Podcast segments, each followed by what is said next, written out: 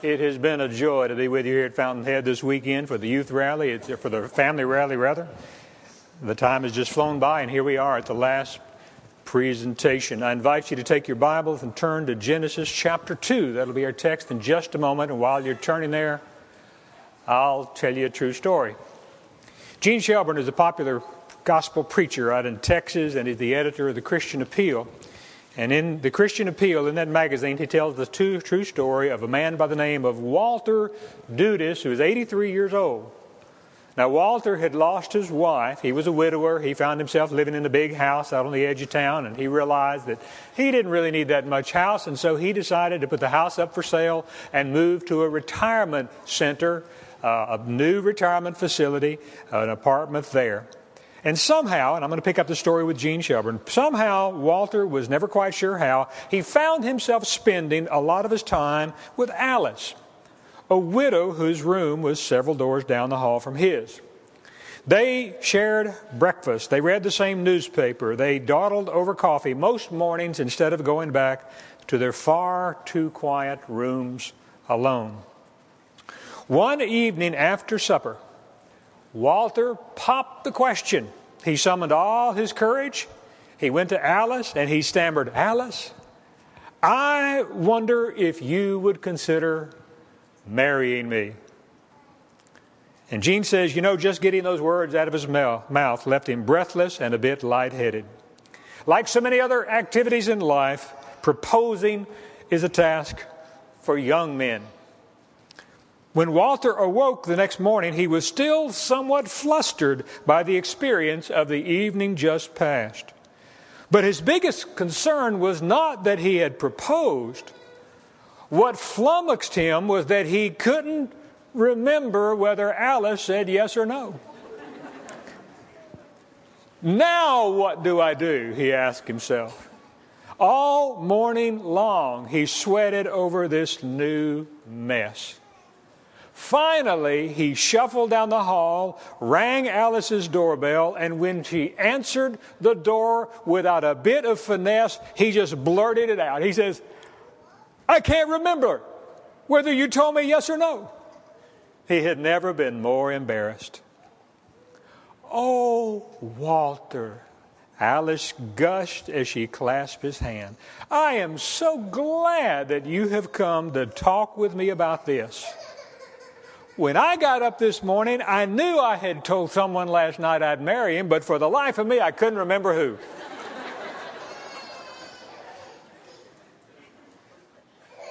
well, when it comes to marriage, there are some things you just don't want to forget. And our text this morning falls into that category.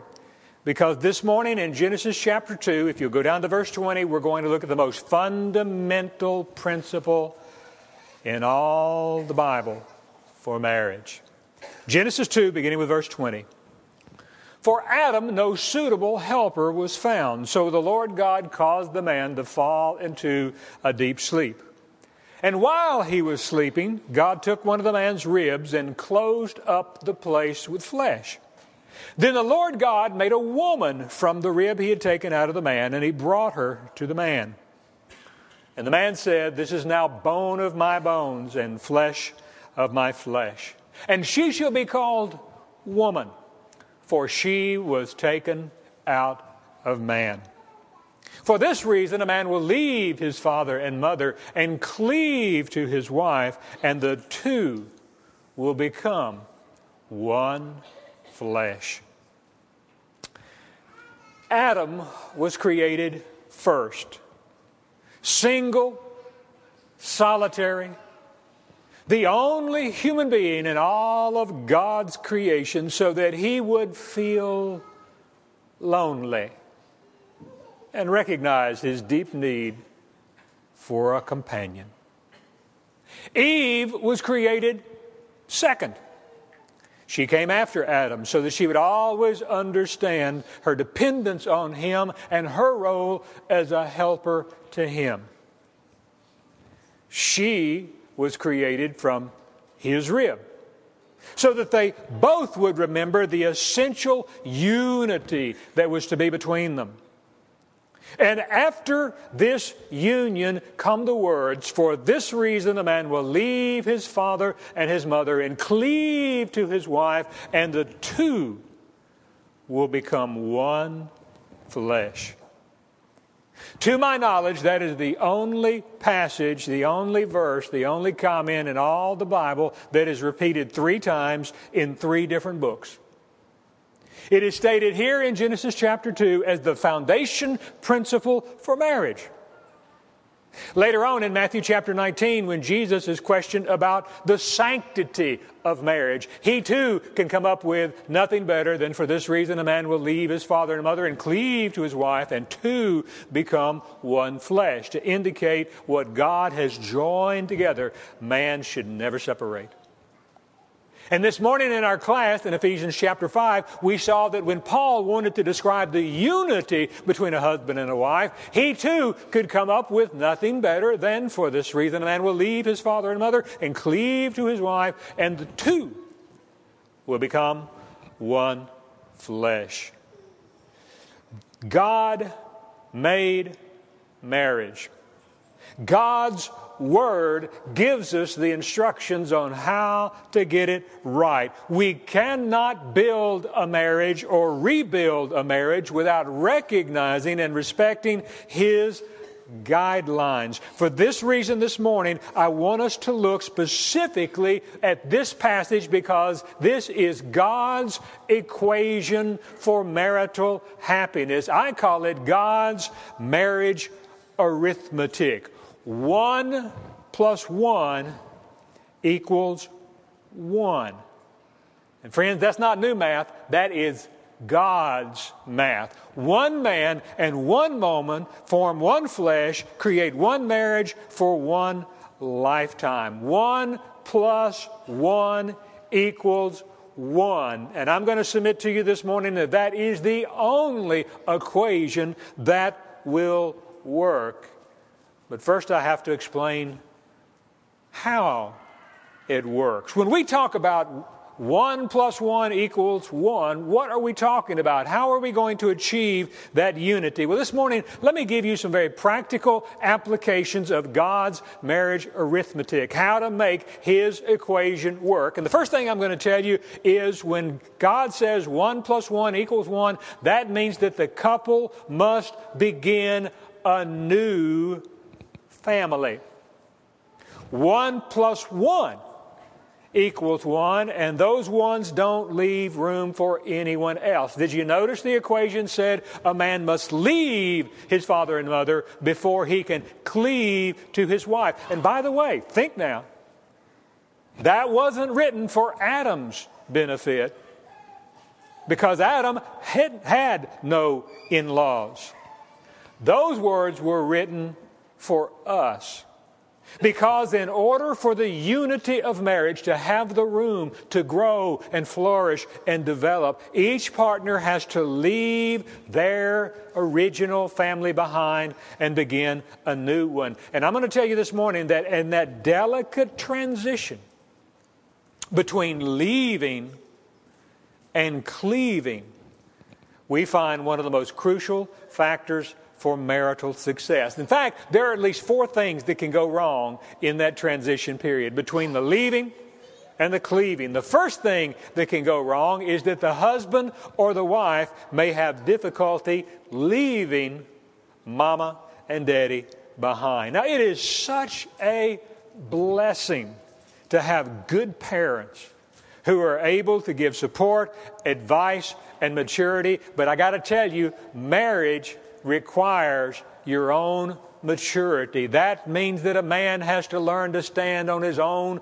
two feet. A woman must learn to make her own home. And that means they both must learn to cut the apron strings and let go of the purse strings and take on the responsibility for a new family. It would be better by far for a new couple to enjoy a meal of peanut butter and crackers on their own than to indulge in steak and lobster on daddy's credit card. Mm-mm. You don't want any strings attached when you marry because marriage is for grown ups. And your marriage will be much healthier by far if you look, get through your struggles together on your own rather than trying to rely on mama and daddy's bank account. And I'm not talking here just about money, I'm talking about loyalty and boundaries and maturity. Marriage is the supreme earthly commitment. It is a priority over all other human commitments, even our own relationship with our parents.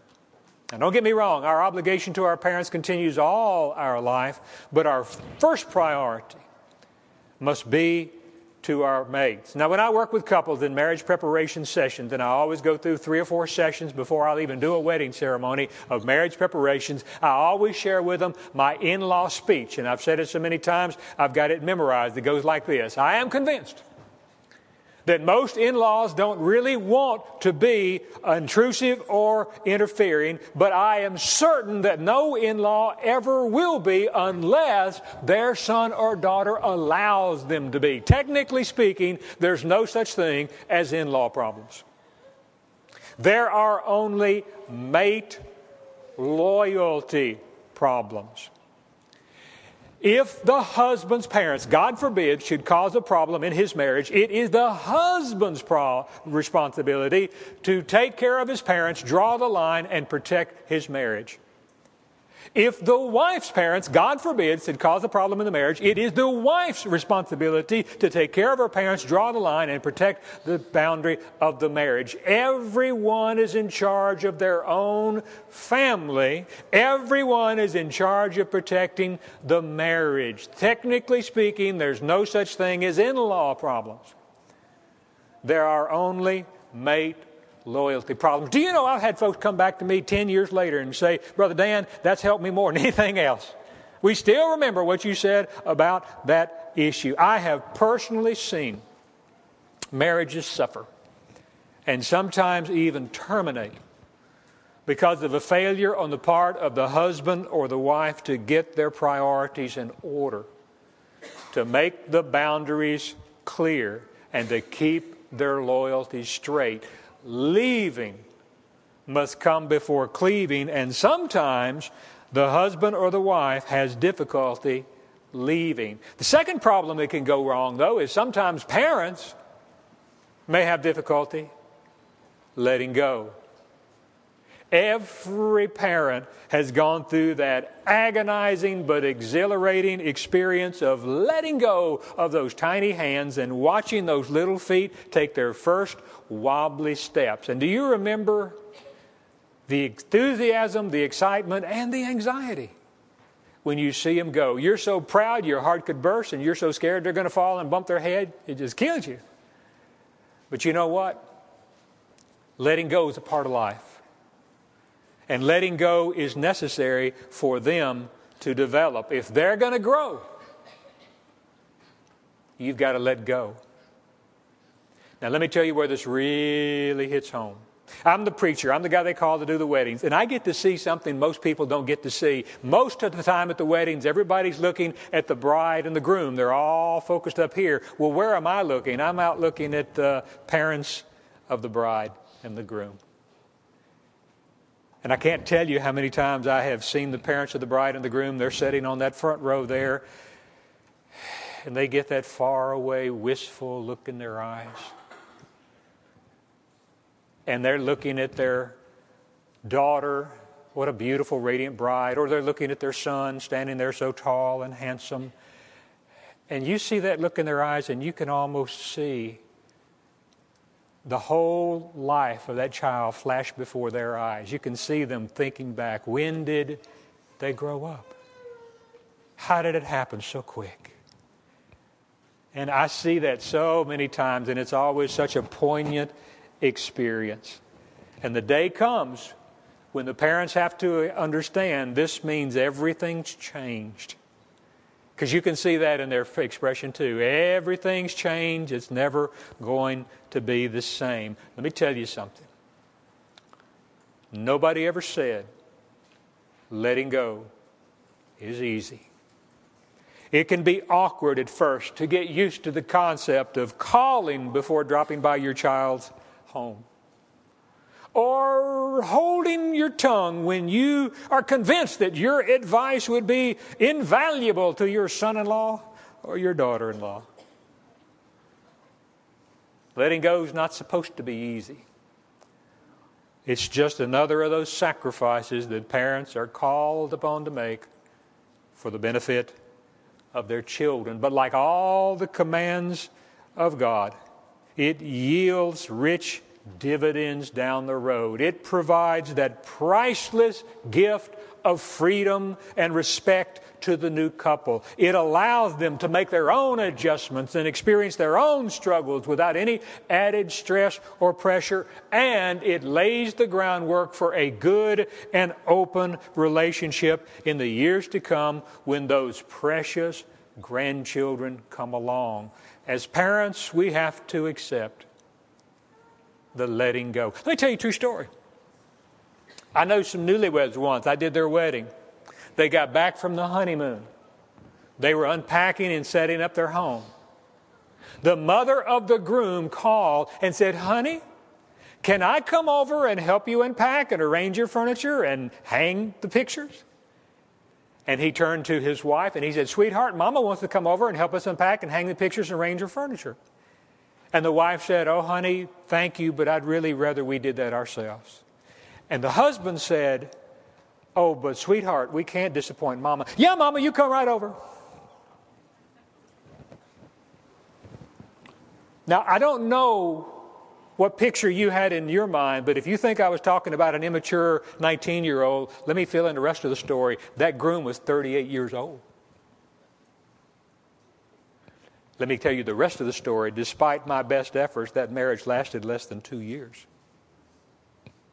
Now, the husband should never have allowed his mother to intrude upon the private space of his wife, and at the same time, the mother should never have asked.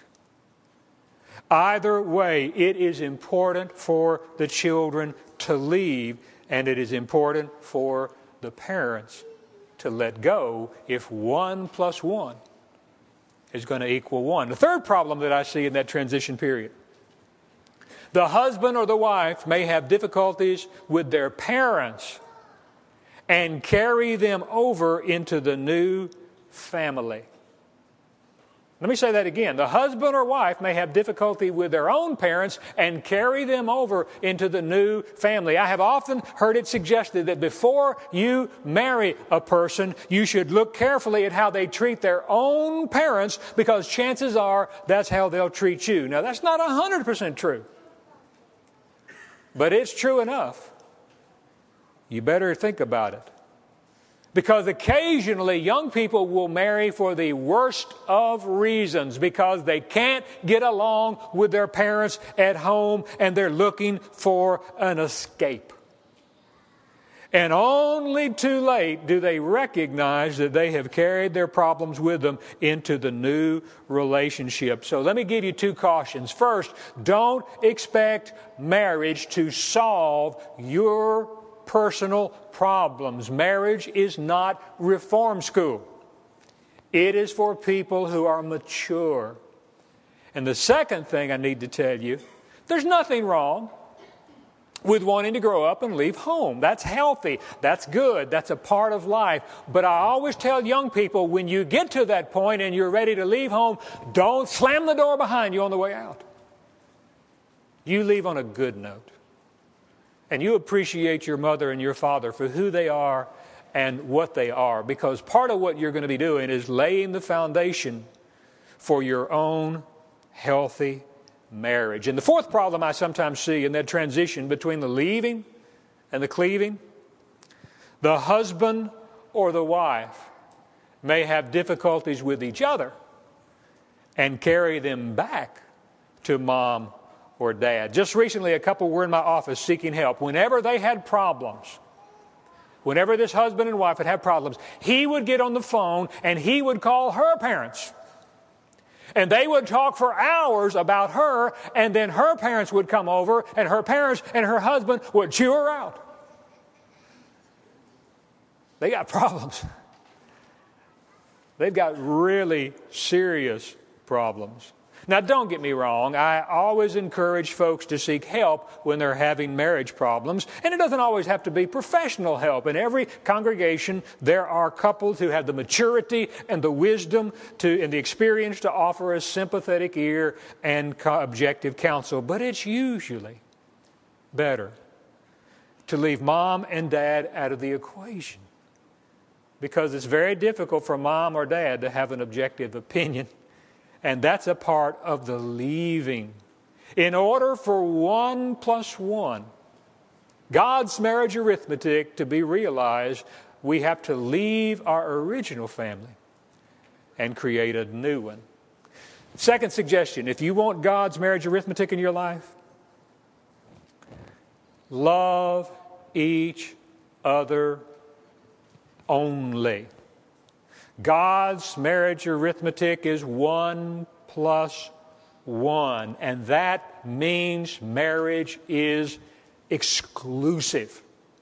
One of the most basic of God's laws and the bedrock of civilization itself is the seventh commandment Thou shalt not commit adultery. Now, this reminds us of the seriousness of marriage. In my private counseling practice over the years, I have routinely encountered individuals who engage in unwise relationships with the opposite sex that, while not wrong in themselves, serve to lower the boundaries that protect the marriage relationship.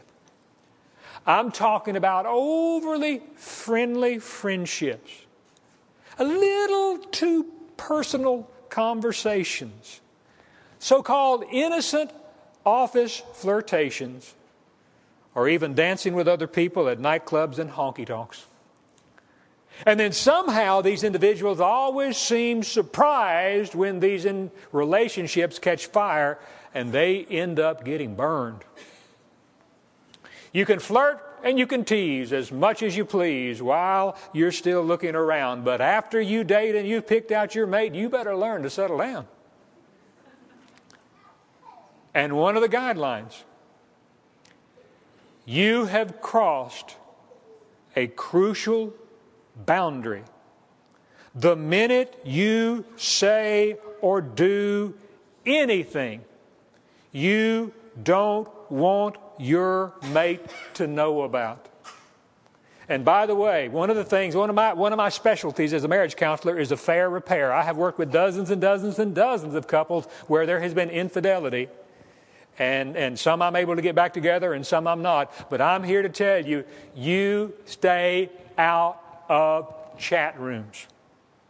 I've never in my life seen so many couples who get involved with very unhealthy relationships because they're up late at night by themselves in chat rooms talking with members of the opposite sex and they think it's always going to be innocent and it's always just a little flirtatious and it's always anonymous because it's just on the internet. I'm here to tell you I can count more than two dozen marriages that have already ended that started on the, with relationships that started on the internet.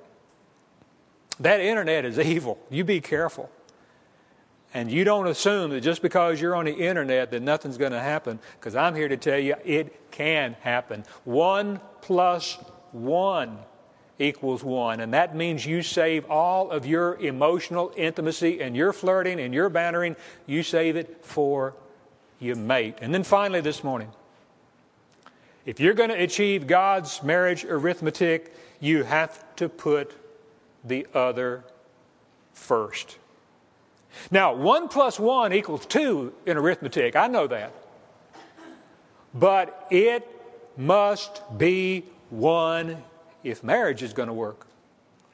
How do we achieve that equation? We must each be willing to put the other first. Only if I'm willing to subordinate my wants, my wishes, my way, and think of my wife's desires and needs and work for our common good is our marriage going to work. We saw in class this morning that we're to love our wives as Christ loved the church. How is that? Sacrificially. Wives are to respect and obey their husbands. God has made marriage a mutual relationship in which we experience a sweet harmony if and only if we're each willing to put the other first. And by the way, we get back so many rich dividends when we do that. Because when I'm working to make my partner happy, I am making my marriage and my home sweeter. I have never seen a marriage fail when it was a partnership of two genuinely unselfish people. I like the story of the two little boys that were scuffling on the playground. They were rolling around and biting and kicking and clawing and punching, and the teacher came and she broke them up and she separated them. And she said, All right, who started it? Who started it? And finally, one little boy said, Well, I thought he was going to hit me, so I hit him back first. Now, that's, that's not very good logic on the playground. But could I compare that to marriage? Can, can't, we, can't we love them back first? Selfishness is the greatest enemy of a healthy marriage. Unselfishness is the greatest friend of every marriage. So, God's marriage arithmetic one plus one equals one. How are we going to achieve that? We got to begin a new family.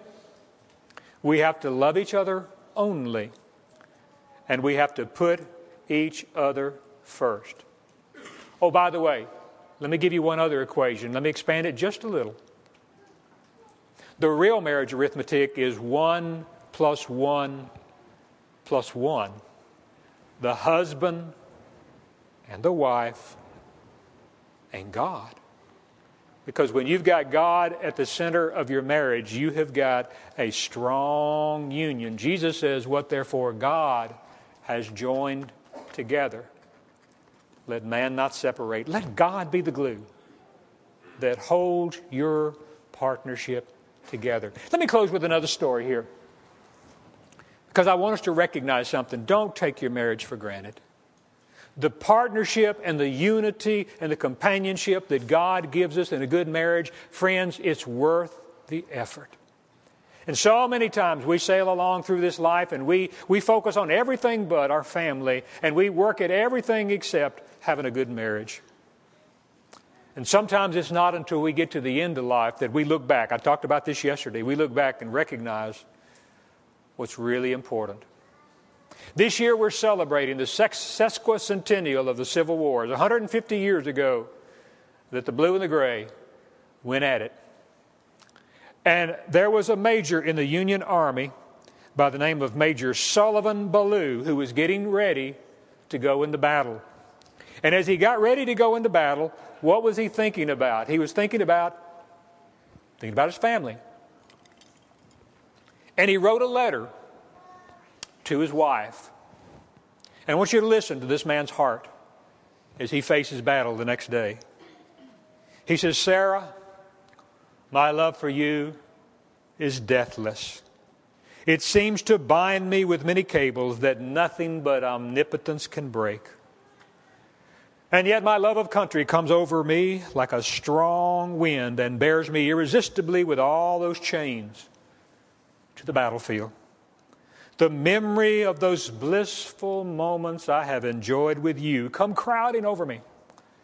And I feel most grateful to God that you and I have enjoyed them for so long. And how hard it is for me to give them up and burn to ashes the future years when, God willing, we might have loved and lived together and watched our boys grow up around us to honorable manhood. If I do not return to you, Sarah,